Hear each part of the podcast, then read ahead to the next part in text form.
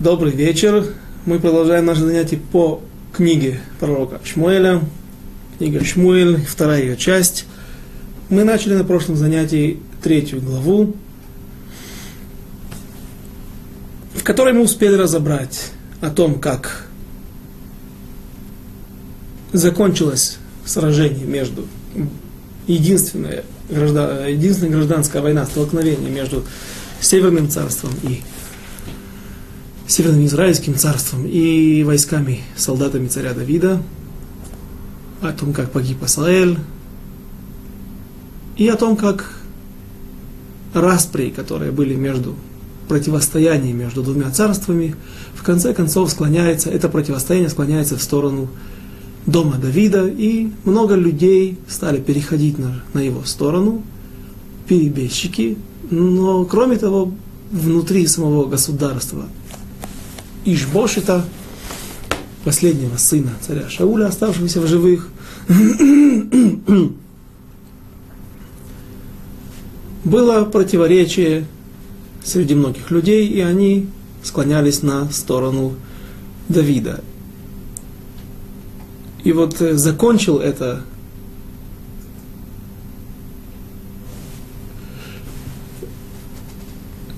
склонил чашу весов сам Иш-бошет в сторону Давида, когда он поссорился с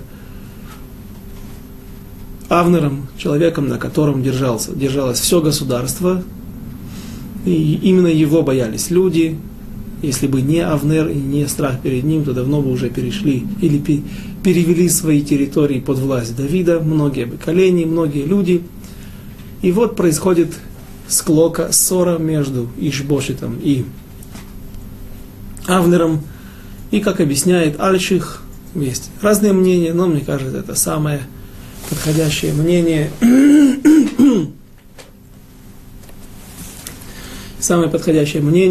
что Иш-бошет принял лашон ара и на основании каких-то ложных показаний он решил, что Авнер действительно взял себе Рицпа, бат Ая, дочку от Ая.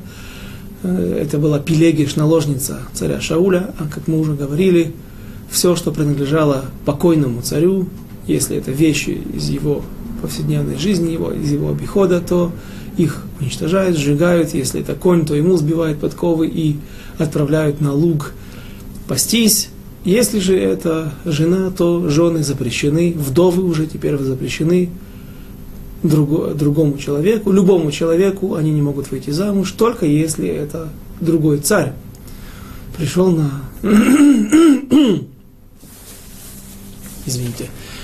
место предыдущего царя, и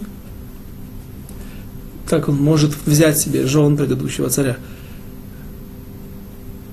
Кто-то, наверное, сказал, что Авнер взял себе Рицпа Бат-Ая, и между ними возникает ссора, и Авнер решает перевести полностью власть в государстве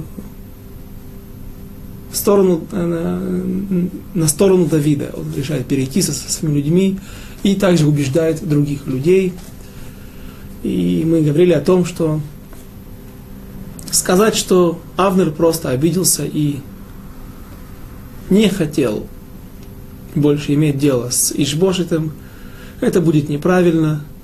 Наверное, у Авнера у самого уже были сомнения в правильности того, что он установил над Израилем, над северным государством, над 10 коленями, установил последнего сына царя Шауля, Иш-бошета, и когда он разочаровался в Иш-бошете, то, наверное, вот эта склока, эта ссора, то, что Иш-бошет, несмотря на то, что был большой Талмид Хахам и был учителем в Аллахе самого царя Давида, при этом он ведет себя так, что он поступает не в соответствии с Аллахой, принимает лашон ара, клевету, которая была сказана на него.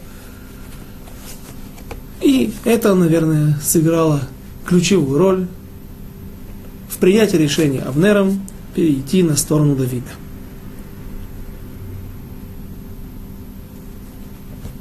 стих 10.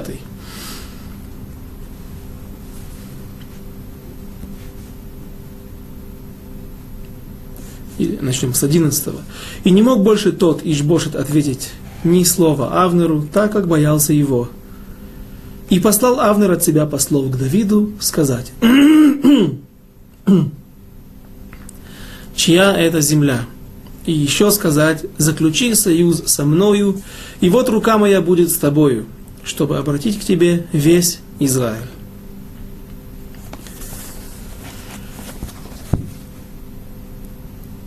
Теперь, когда мы прошли все места, на основании которых спорят наши мудрецы в Вавилонском Талмуде, ища причину гибели Авнера, теперь, когда мы дошли до последнего, 5-го места из 5 причин, которые приводят наши мудрецы, причин гибели Авнера, сына Нера, теперь можно все это вместе собрать и подбить итог, за что такой великий человек пал такой неприглядной смертью.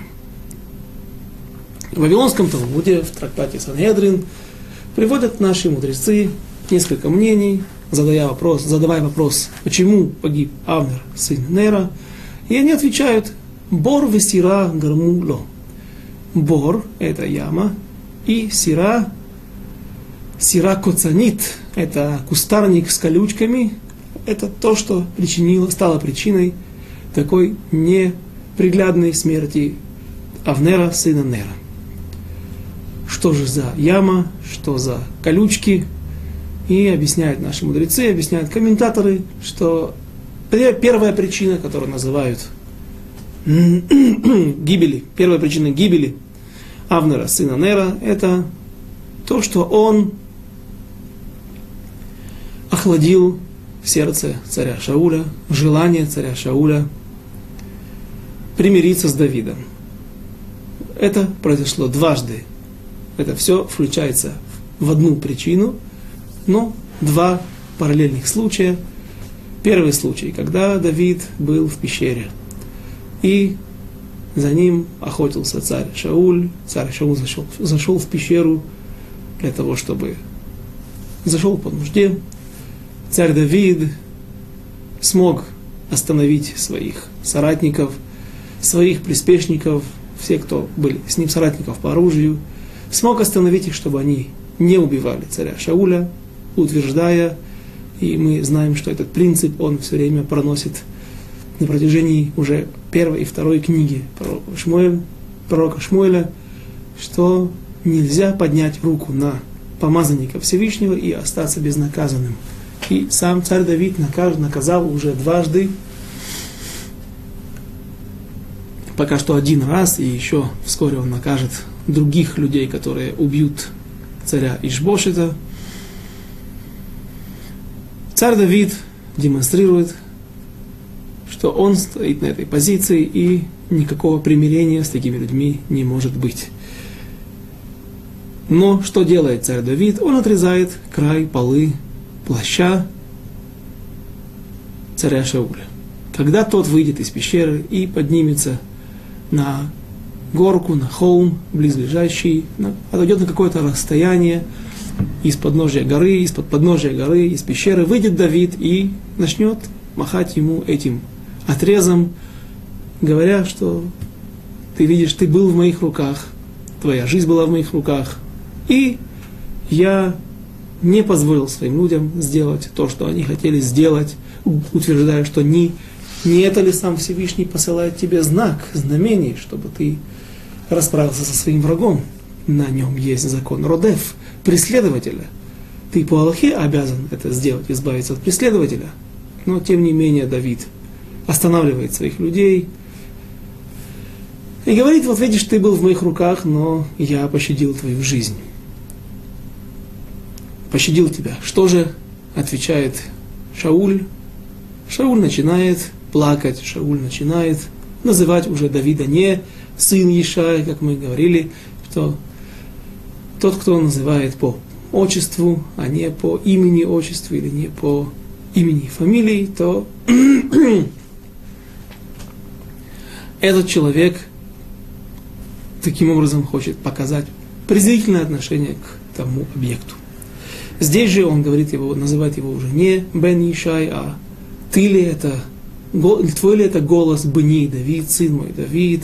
Давид ему отвечает: да, отец мой. Отсюда учат Аллаху наши мудрецы, что нельзя называть своего тестя по имени, а называют его как отца, отец, а относятся к нему как к отцу. И вроде бы на основании того, как царь Шауль Митрагеш, как он прочувствовался в этой ситуации, мы бы могли уже с надеждой и с облегчением вздохнуть и сказать: ну, теперь-то царь Шауль больше не вернется в поисках Давида. Но не тут-то было.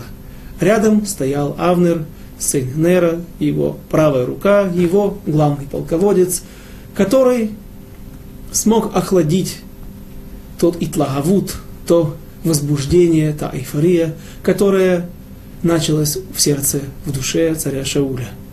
Сказал Авнер, сын Нера, об этом не написано в самих строчках книги Шмуэль Алеф, но об этом говорят наши мудрецы. Сказал Авнер, сын Нера, царю Шаулю: уверен ли ты, что действительно Давид пощадил тебя и оставил тебе твою жизнь? Возможно, что ты зацепился за кустарник, сира коцанит, борва сира, то, что мы называли вначале, то, что мудрецы наши приводят в трактате Сангедрин, первая причина гибели царя Авнера, сына Нера, что ты зацепился где-то плащом за куст, и этот край полы оборвался, Давид нашел его, а теперь пытается выдать этот факт за свой благородный поступок. И чем он мотивировал, здесь он смог объяснить. Он говорит: кто сказал тебе, что... то есть, на основании чего я могу... на основании чего ты скажешь, ты должен мне верить, со мной согласиться? На основании того, что если бы Давид действительно убил бы тебя, находясь в пещере, то мы бы все равно... Мы тебя ждали извне. И когда прошло бы много времени, и мы не дождались бы тебя, то наверняка мы вошли бы в эту пещеру, и она обнаружила бы тебя убитого, мертвого. И тогда бы начали искать в пещере, и нашли бы этих людей, и, как написано там, резали бы их на части, живьем, орган за органом отрезали бы им. Так бы мы отомстили, и они это знают, и они знали это, и поэтому они так не сделали. Поэтому они не уничтожили тебя, а якобы поступили благородно. И это сработало.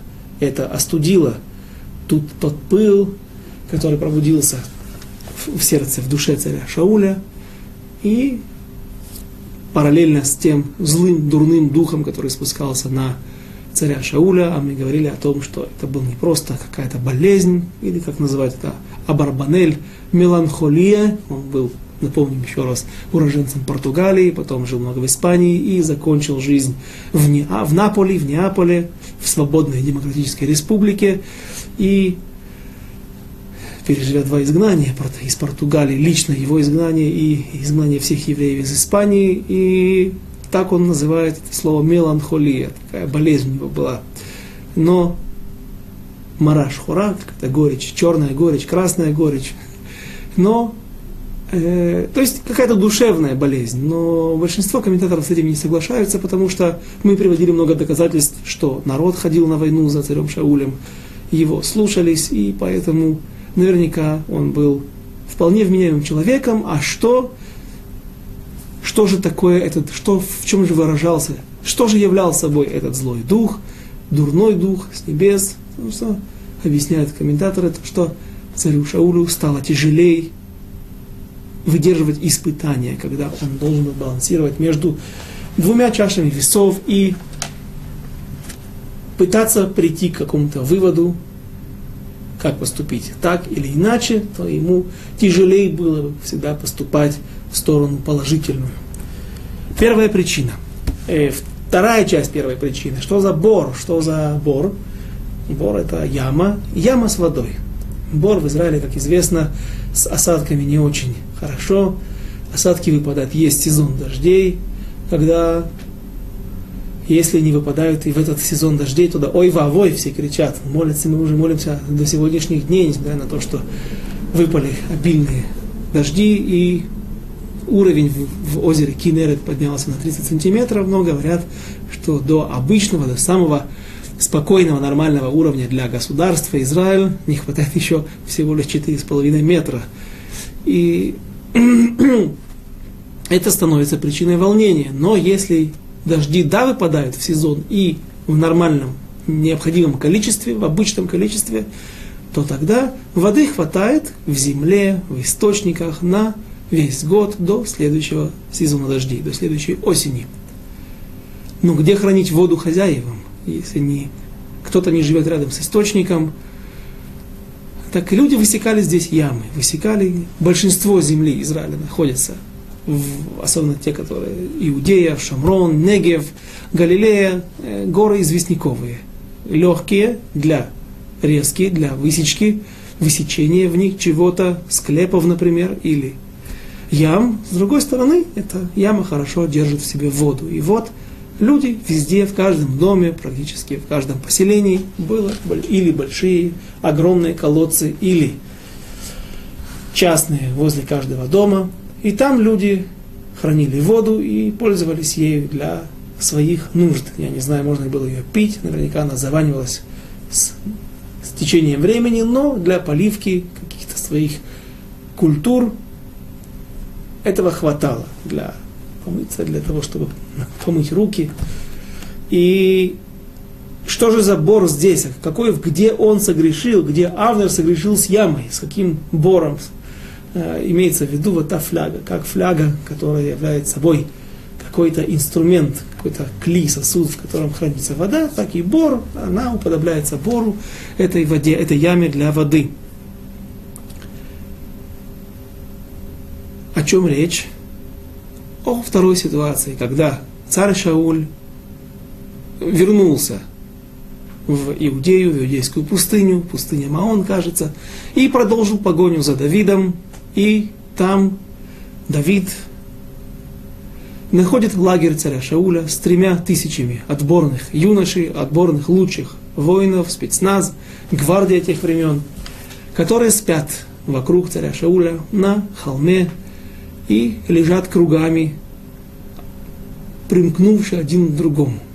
Но Всевышний спустил тардема, спустил сонливость, сон на этих людей, и весь лагерь уснул крепким сном, и царь Давид, переступая через ряды этих лежащих плотными кольцами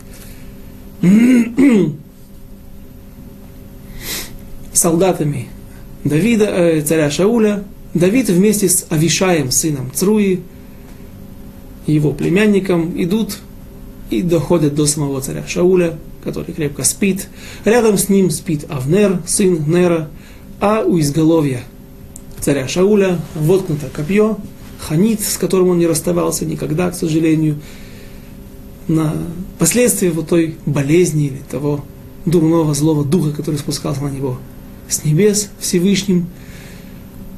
И там же была цапахат майм. Цапихит, цапахат, фляга с водой. И вот Давид берет это копье, останавливая при этом Авишая, который, как и его брат Асаэль, который погиб, в общем-то, можно сказать, нарвался сам, но на гибель, потому что Авнер просил его отстать от него, но он, горячий духом, как и его старшие братья Авишай, Йоав и Авишай, хотел, убив Авнера, покончить с этим противостоянием между двумя еврейскими царствами, государствами, за что и поплатился с жизнью. Авишай и здесь проявляет нрав, свойственный сыновьям Цруи, и говорит: давай я смогу пронзить его копьем, так что копье пройдет через сердце, войдет в землю, он не издаст даже ни одного звука, не нужно будет бить второй раз. На что ответил ему Давид, что нам также неизвестно из строчек, а из нашей традиции, что я клянусь тебе, если ты прольешь его кровь, то твоя кровь здесь же будет смешана с его, в луже его крови.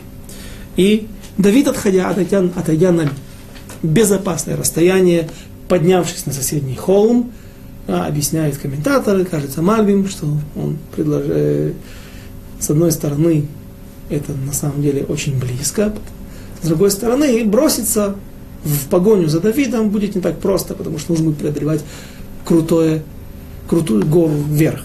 И Давид кричит в ночи, уже обращается к Авнеру. Кто хочет, может вернуться на эти строки, посмотреть, он уже обращается к Авнеру и говорит: «Ты ли это, Авнер? Вот проснись и смотри, как ты охраняешь своего царя. Ты подлежишь смерти за то, что ты пренебрег жизнью своего господина». И когда выясняется, что это Давид, Давид говорит царю Шаулю: «Смотри, вот фляга». Я прошу прощения. «Вот фляга твоего царя. Пошлите какого-то отрока, какого-то юноша, пусть он придет, возьмет ее». И здесь Авнер, сын Нера, также утверждают наши комментаторы, наши мудрецы, наша традиция, также пытается охладить сердце Давида, сердце царя Шауля, и говорит ему: кто сказал, что он действительно был здесь и мог убить тебя, но не убил тебя?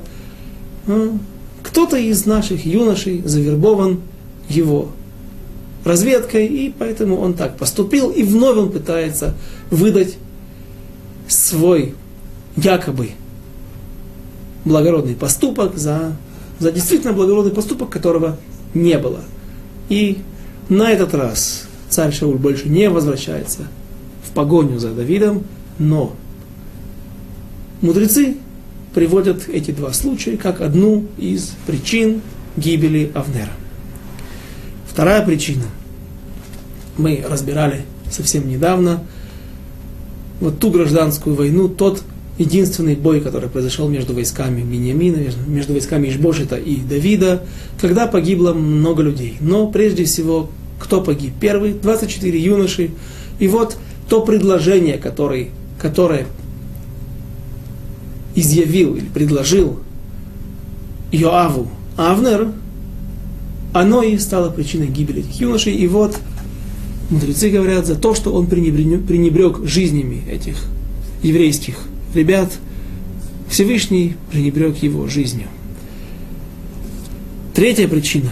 Когда царь Шауль принимает лашон ара, принимает клевету против... На самом деле лашон ара это не клевета, но пока что я не буду входить во все подробности, чтобы разобрать в точности, что такое лашон ара, потому что лашон ара это прежде всего, когда человек говорит правду, а клевета это слышится как вранье, но когда царь Шауль принимает не совсем точную, искаженную информацию, частично правдивую информацию от Доэга и решает убить, казнить город Коинов, город Нов, на основании показаний одного свидетеля, что не является вообще свидетельством.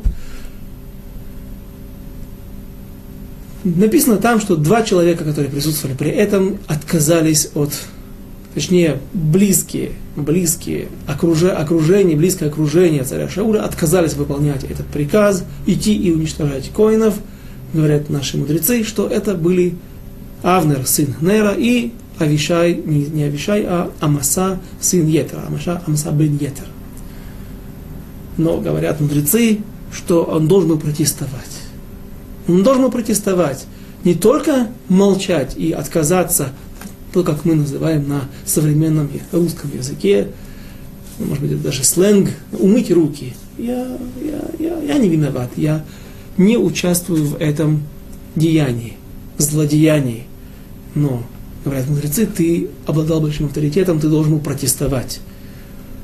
Некоторые говорят, протестовал, но это осталось безответным. Его протест, его и Амаса, сына Етера, остались безответными, и поэтому погибли коины и их семьи.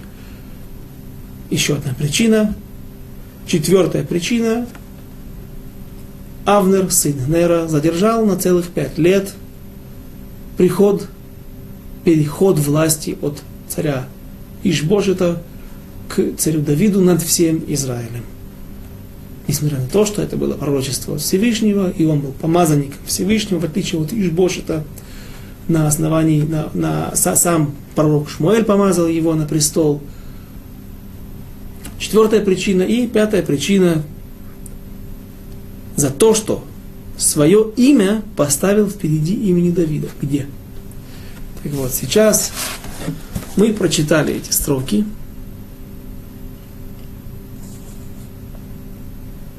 И послал, стих 12, и послал Авнер от сына послов, от себя, извините, послов к Давиду и сказать, чья это земля, и еще сказать, заключи союз со мною, и вот рука моя будет с тобою, чтобы обратить к тебе весь Израиль.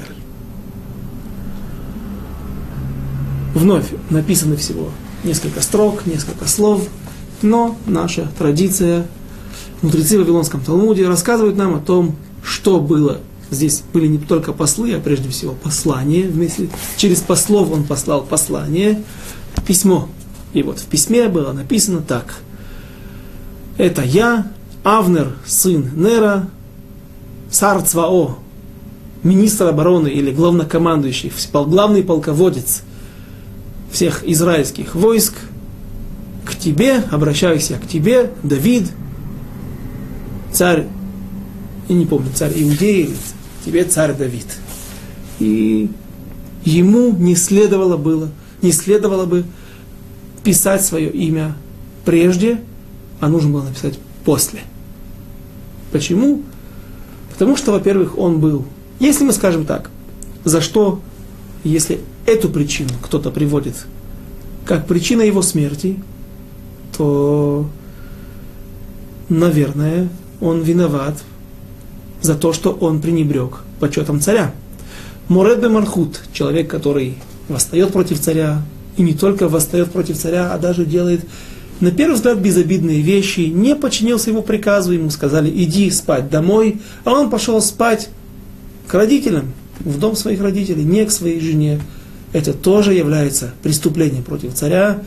У такого неподчинения могут быть такие же пагубные последствия, такое же пагубное влияние на все государство, на отношения, на страх людей перед царем, как и сам бунт против царя с оружием, вооруженное восстание. И тогда это является, несет в себе большую опасность власти царя, поэтому он должен подлежит смерти. Если так, то понятно, что человек ставит себя во главу листа и пишет, приводит себя как лицо доминантное. И здесь написано в начале, чья земля, со знаком, с вопросительным знаком. Кому принадлежит земля? То есть можно отсюда уточнить, что, смотри, земля в моих руках, часть земли, большая часть земли Израиля. Если бы я не захотел, то эта земля и продолжала бы оставаться в моих руках, в руках Иш-бошета, при моей поддержке. И тем самым он дает себе слишком много, позволяет себе слишком много, дает себе слишком много полномочий. Потому что Всевышний, если захочет, то никто не сможет сделать ничего, не протестовать, ничему, не противиться ничему. И, разумеется, это является причиной, понятно, почему это причина его смерти. Но можно задать здесь вопрос, кушия.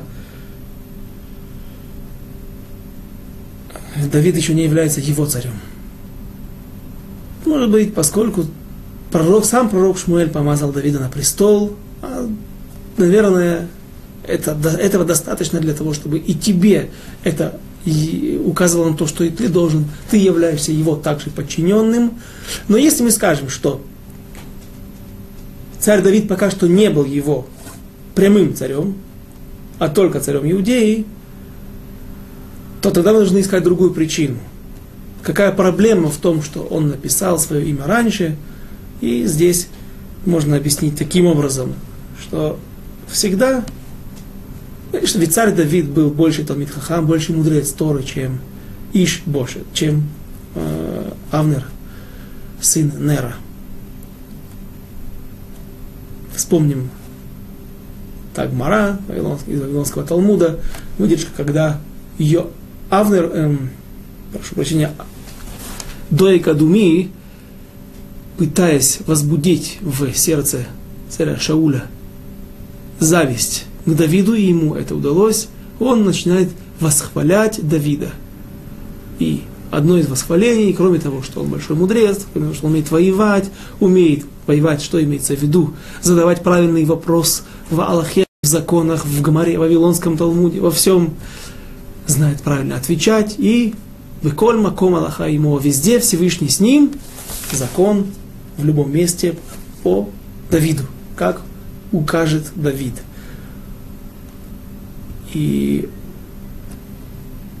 это значит, что Давид в любом случае больше, чем Авнер, сын Нера, и Авнер поступает таким образом пренебрежительно по отношению к Давиду, ставя свое имя впереди или выше. Написано «Тахтав», здесь на иврите написано «И послал он». Давайте прочтем иврит.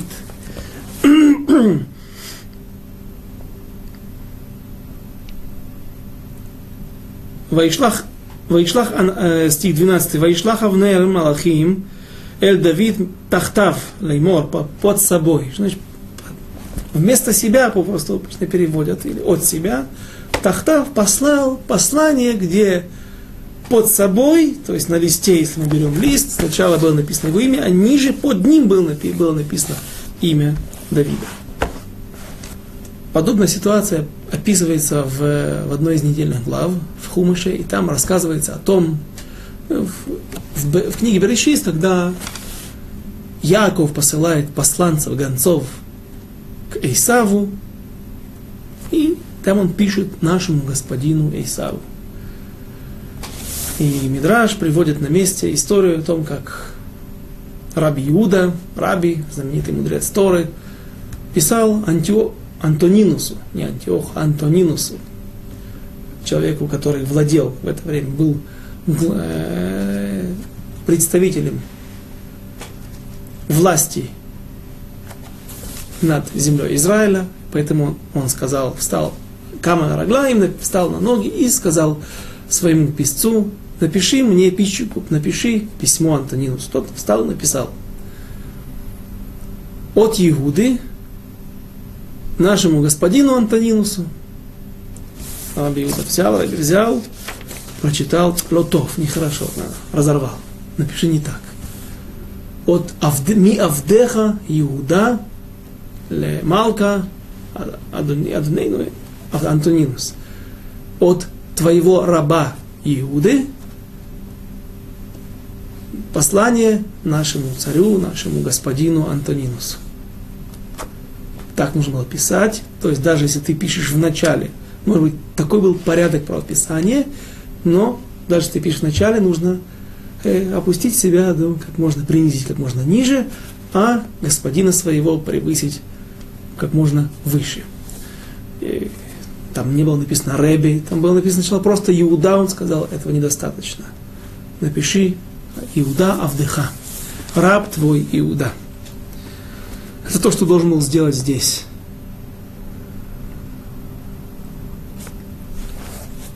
Авнер, сын Нера, но он это не сделал.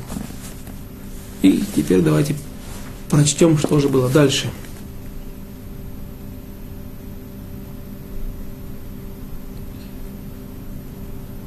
Стих 13. «Вегине яди имах, элехасев элеха эт коль Исраэль». И сказал он: «Хорошо». Извините, чтобы обратить к тебе весь Израиль. Стих 13. «Вайомер тов ани эхрот итха брит, ах давар эхад анухи шоэль меитха леймор, ло тирэ эт панай, ки им лифней хевиаха эт михал бат Шауль, бевоаха лирот эт панай». И сказал он: «Хорошо, я заключу с тобой союз, только одной вещи потребую я от тебя. Ты не увидишь лица моего, если не приведешь Михаль, дочь Шауля, когда придешь увидеться со мною».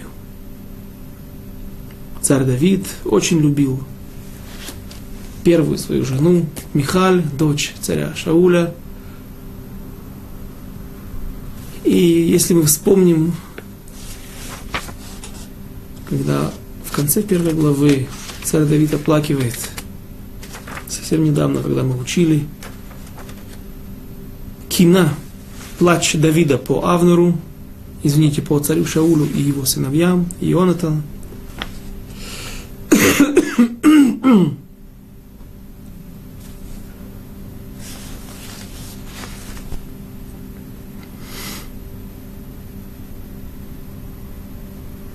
Да, в конце первой главы, то здесь мы подробно разбирали стих о том, как, что имеет в виду здесь царь Давид, когда он говорит: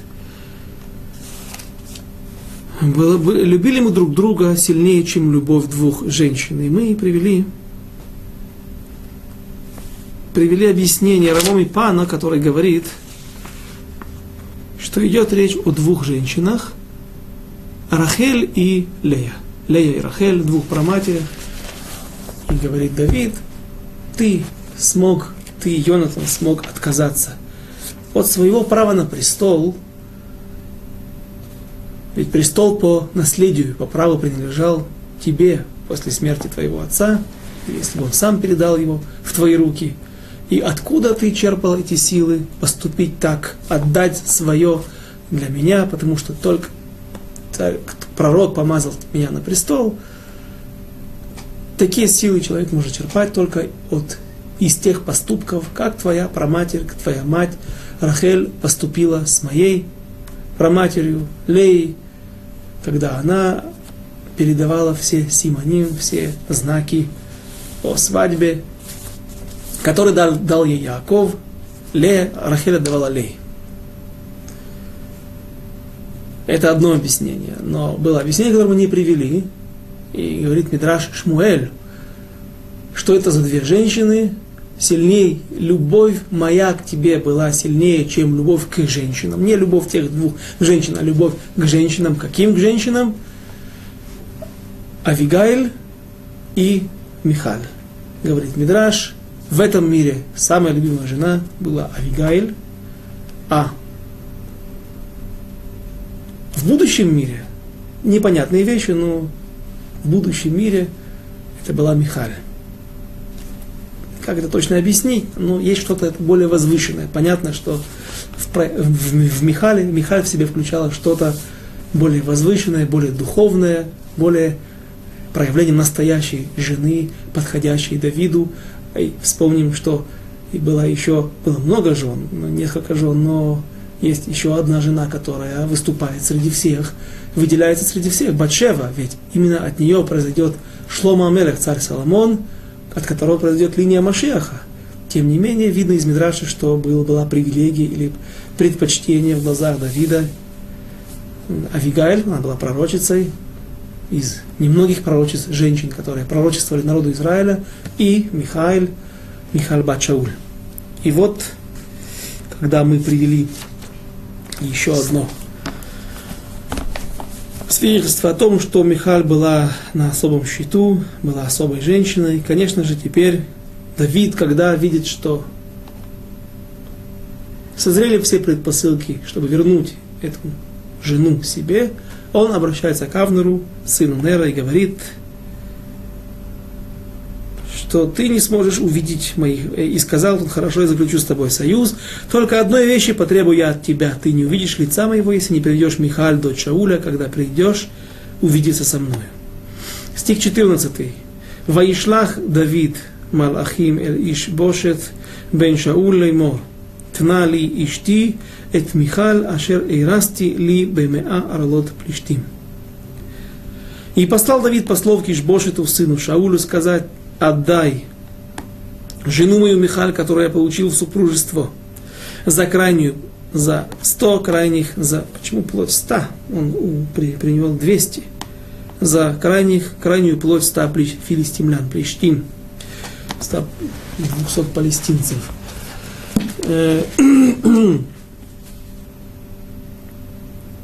Говорили уже об этом, но я думаю, что можно еще раз упомянуть, что там произошло между царем Шаулем и между Давидом.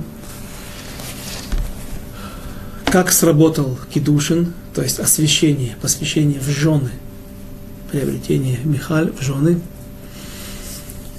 На основании чего после этого Шауль решает передать эту дочь другому человеку, она замужняя женщина.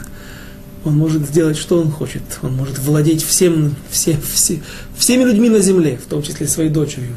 Но есть законы, которые ввел в этом мире Всевышний. Если женщина освящена другому по закону Моше Всевышнего и Моше Рабейну, то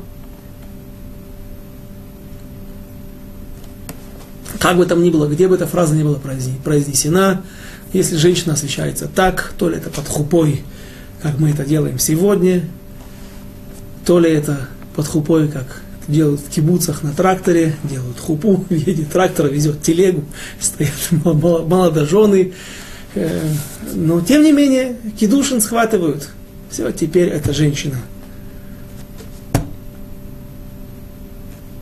Замужняя, и никакой царь не может, даже родной отец, отменить этот брак, а только путем гета, путем разводного письма. Разводное письмо от Давида не было получено, это всем известно, на основании чего царь Шауль отправляет свою же дочь и выдает ее замуж за Палтиэля бен Лаиш, сына Лаиша. Об этом мы говорили, и вкратце вспомним еще. Есть такое рассуждение наших мудрецов в Вавилонском Талмуде, в трактате Кидушин, где они спорят. Если человек освящает женщину тем, что он прощает суду этой женщине. Женщина дала ему суду. Нет, женщина должна ему деньги. Невеста должна ему деньги. Теперь он освящает ее, дает ей прута, то есть какую-то монетку самой минимальной цены, или, как принято для приличия, кольцо. Иногда получается зонтиком, как мы знаем из освящения. Любая, когда человек вдруг, жених не находит кольца. Дают любую вещь, которая стоит денег. Так вот, человек дает это, и также какую-то вещь, и также он прощает суду или долг, который невеста должна была ему. Каким-то образом так получилось. Так мы говорят, спорят мудрецы, что тот, кто прежде всего таким образом осветить нельзя. Без монетки, без зонтика, без золотого кольца осветить нельзя женщину только тем, что ты прощаешь ей долг. Она должна мне какую-то сумму, я ей прощаю. Она получает, в принципе, она стала богаче на ту пруту, на $100, на $1000, которую я ей одолжил. Это деньги? Это тоже деньги? Нет. Таким образом осветить себе жену нельзя. Но если была прута, то все равно есть проблема. Есть мудрецы, которые говорят, что тот, кто освещает одновременно и вот такой прощением суды, и монеткой или золотым кольцом, его чем она освещается? Этим или тем? Они говорят, что мысль человека на прощении суды. Почему? Так они говорят, так работает психология человека. Поэтому это не сработало. Другая же сторона мудрецов спорят и говорят, нет. Всегда человек, когда освещает, пускай пытается осветить двумя такими способами, но главная его мысль на золотом кольце, на какой-то вещи, которая стоит денег. И поэтому есть кидушин, здесь есть бракосочетание, которое заключено сразу же и на небесах, и зафиксировано. Теперь, что же здесь в нашей ситуации было? Давид осветил себе жену 200 крайней плотью 200 палестинцев. Почему? К чему они пригодны? В общем, очень пикантно, неприятно. Откройте там, посмотрите в трактате Кидушин. Это стоит денег. Можно найти шекель, это точно стоит. Хорошо. Но есть еще и суда. Какая суда? Царь Шауль обещал тому, кто сможет поразить Голиата, что он, кроме того, что даст свою дочку, кроме того, что освободит семью этого человека от налогов, от арноны, оплаты, всех других налогов, он также обогатит его, даст ему в награду какое-то приданое. Так царь Давид простил ему. Как? Я у царя не буду брать, я получаю дочку. Мне... И вот царь Шауль считал, что Давид, в общем-то, не осветил его дочку, потому что мысль его была на том, что он отказывается прощать царю Шаулю эту суду, эту не суду, а тот обещанный подарок, тот долг, который должен царь Шауль Давиду, а то, что он принес еще 100 орлот, 100 крайних плотей палестинцев, это не важно. Его мысль была сосредоточена на отказе от подарка. И Давид читал наоборот, и, конечно же, он осветил Михаль этими крайними плотями, и, разумеется, она стала его женой законной, но царь Шауль отдает ее в дом Палтиэля бен Лаиша и делает им хупу, делает кидушу. На самом деле на небесах это не срабатывает, ее насильно просто вводят в этот дом. Есть документы, есть хупа, есть фотографии, есть альбом брачный после свадьбы, но она остается женой Давида, она просто насильно сожительствует сейчас с Палтиэлем, сыном Лаиша. Ей некуда деваться. Отец может ее казнить, отец может с ней расправиться, у нее нет выбора. Поэтому она вынуждена жить в доме Палтиэля, сына Лаиша. И Палтиэль, сын Лаиша, бен Лаиш, он также не был согласен с постановлением раввинского суда, придворного суда, во главе которого стоял Доэг, которого мы хорошо все знаем, с его пагубным влиянием на царя Шауля, и в данной ситуации, наверное, не обошлось без его руки. И поэтому жена эта может вернуться домой к Давиду. Но есть проблема. Есть другая проблема. Если женщина вступает, будучи женой другого человека, в незаконную связь по собственному желанию с каким-то другим прелюбодейником, то тогда она запрещается, и нитмет, она затумляется, и она запрещена своему мужу. Как же Давид мог ее возвращать? На что он рассчитывал? Что она праведница, и всегда, если была между ними связь, так это было насилие против ее воли. Говорит Рашба, один из знаменитых центральных мудрецов эпохи Ришоним, первых, он говорит, что на основании пророчества пророка Гада, который в это время был уже, он, в общем-то, был все время во время всех скитаний царя Давида и бегства его перед лицом Шауля, пророк Гад сказал ему, что она чиста, что между ними вообще не было никакой связи. И говорит на Мидраш, даже это Гмара, Вавилонский Талмуд, говорит так, что там, где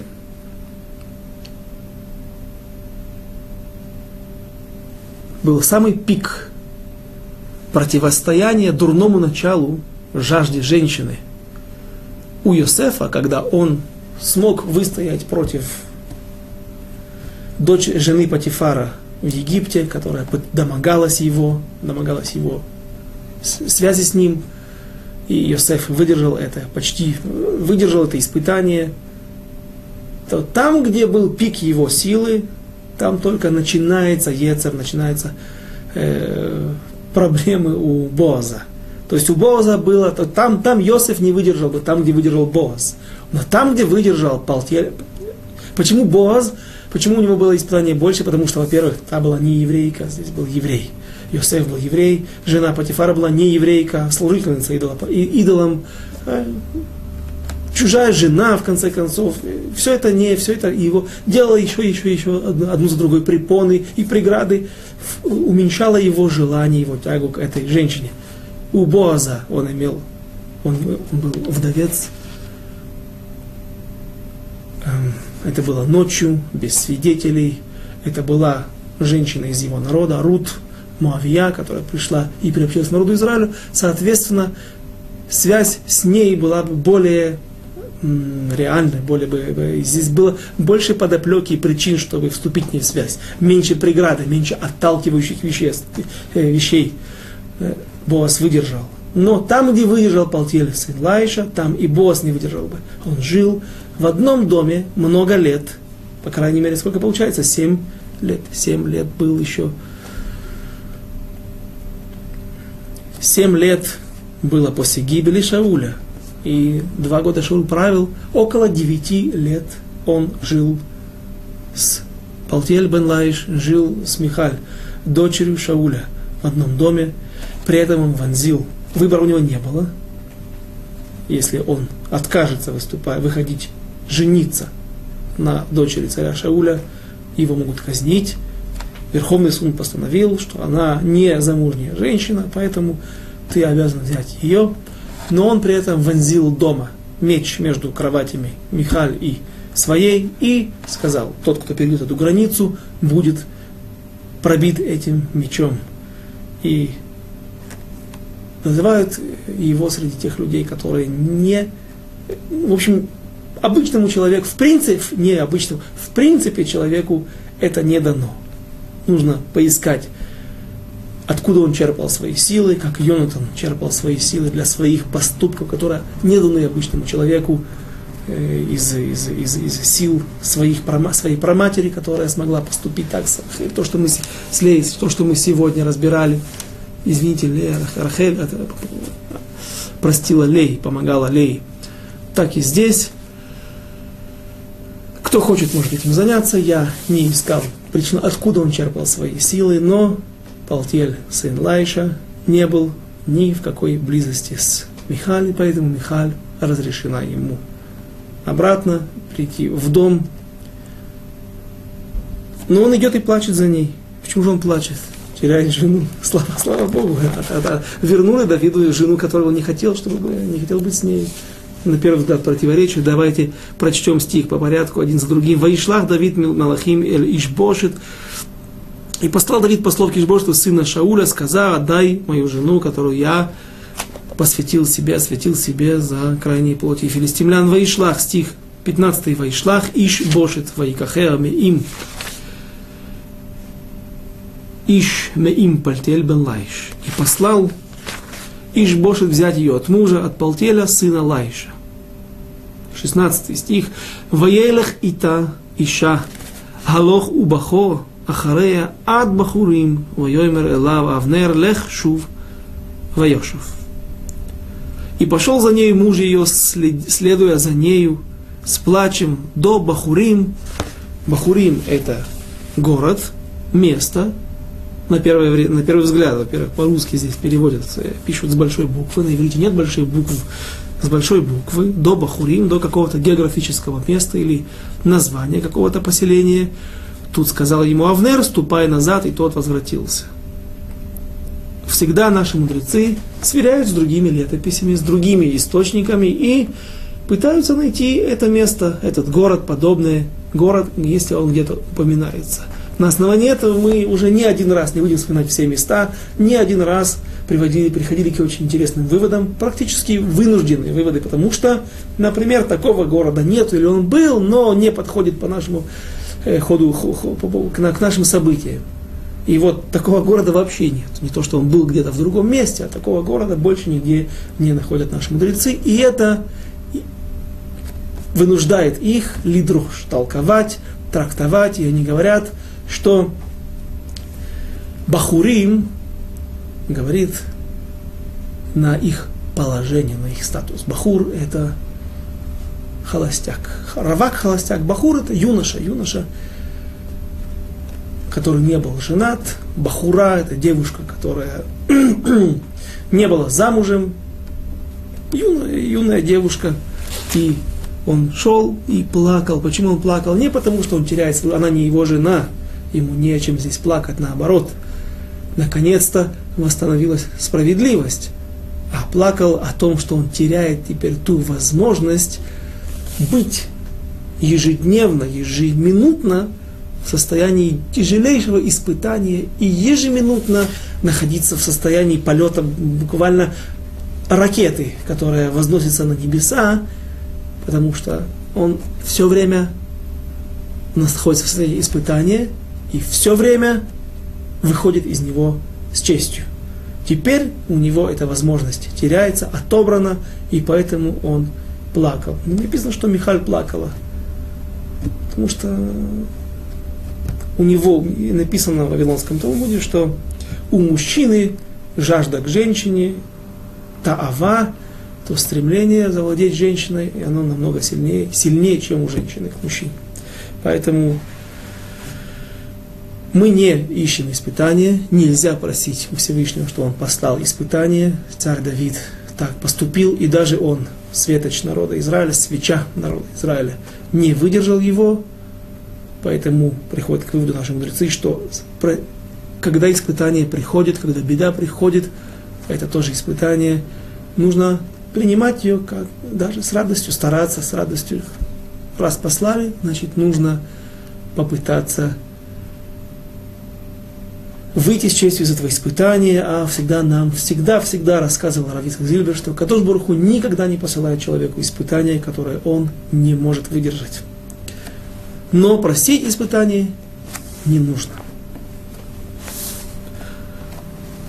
Но вот когда оно пришло, так он был рад этому. Продолжим, у нас осталось несколько минут. Продолжим. Что же было дальше? 17 стих, Юд Зайн. Удвар Авнер Гая им зикне Исраэль леймор гам тмол гам шельшом хеитем мевакшим эт Давид лемелех алейх. И был у Авнера такой разговор со старейшинами Израиля. И вчера, и третьего дня вы хотели, чтобы Давид был царем над вами. Вот это является иллюстрацией того положения, которое было на улице, которое было в умах израильтян. И Авнер это знал, что люди давно уже склонились на сторону, весь народ склонился, большинство народа склоняется в своих симпатиях на сторону Давида. А теперь действуйте, ибо Господь сказал Давиду так: рукою Давида раба моего я спасу народ мой Израиль от руки филистимлян и от руки всех врагов его. Тоже говорил Авнер и вслух Биньяминян. Почему они выделены отдельно, понятно. Иш-бошет является представителем династии царя Шауля, которая свои корни пускает, ее корни происходят из колена Биньямина, и, разумеется, биньяминяне, биньяминовцы, они самые последние, кто захочет перейти на сторону Давида, и с ними особенно отдельно разговаривал Авнер, сын Нера.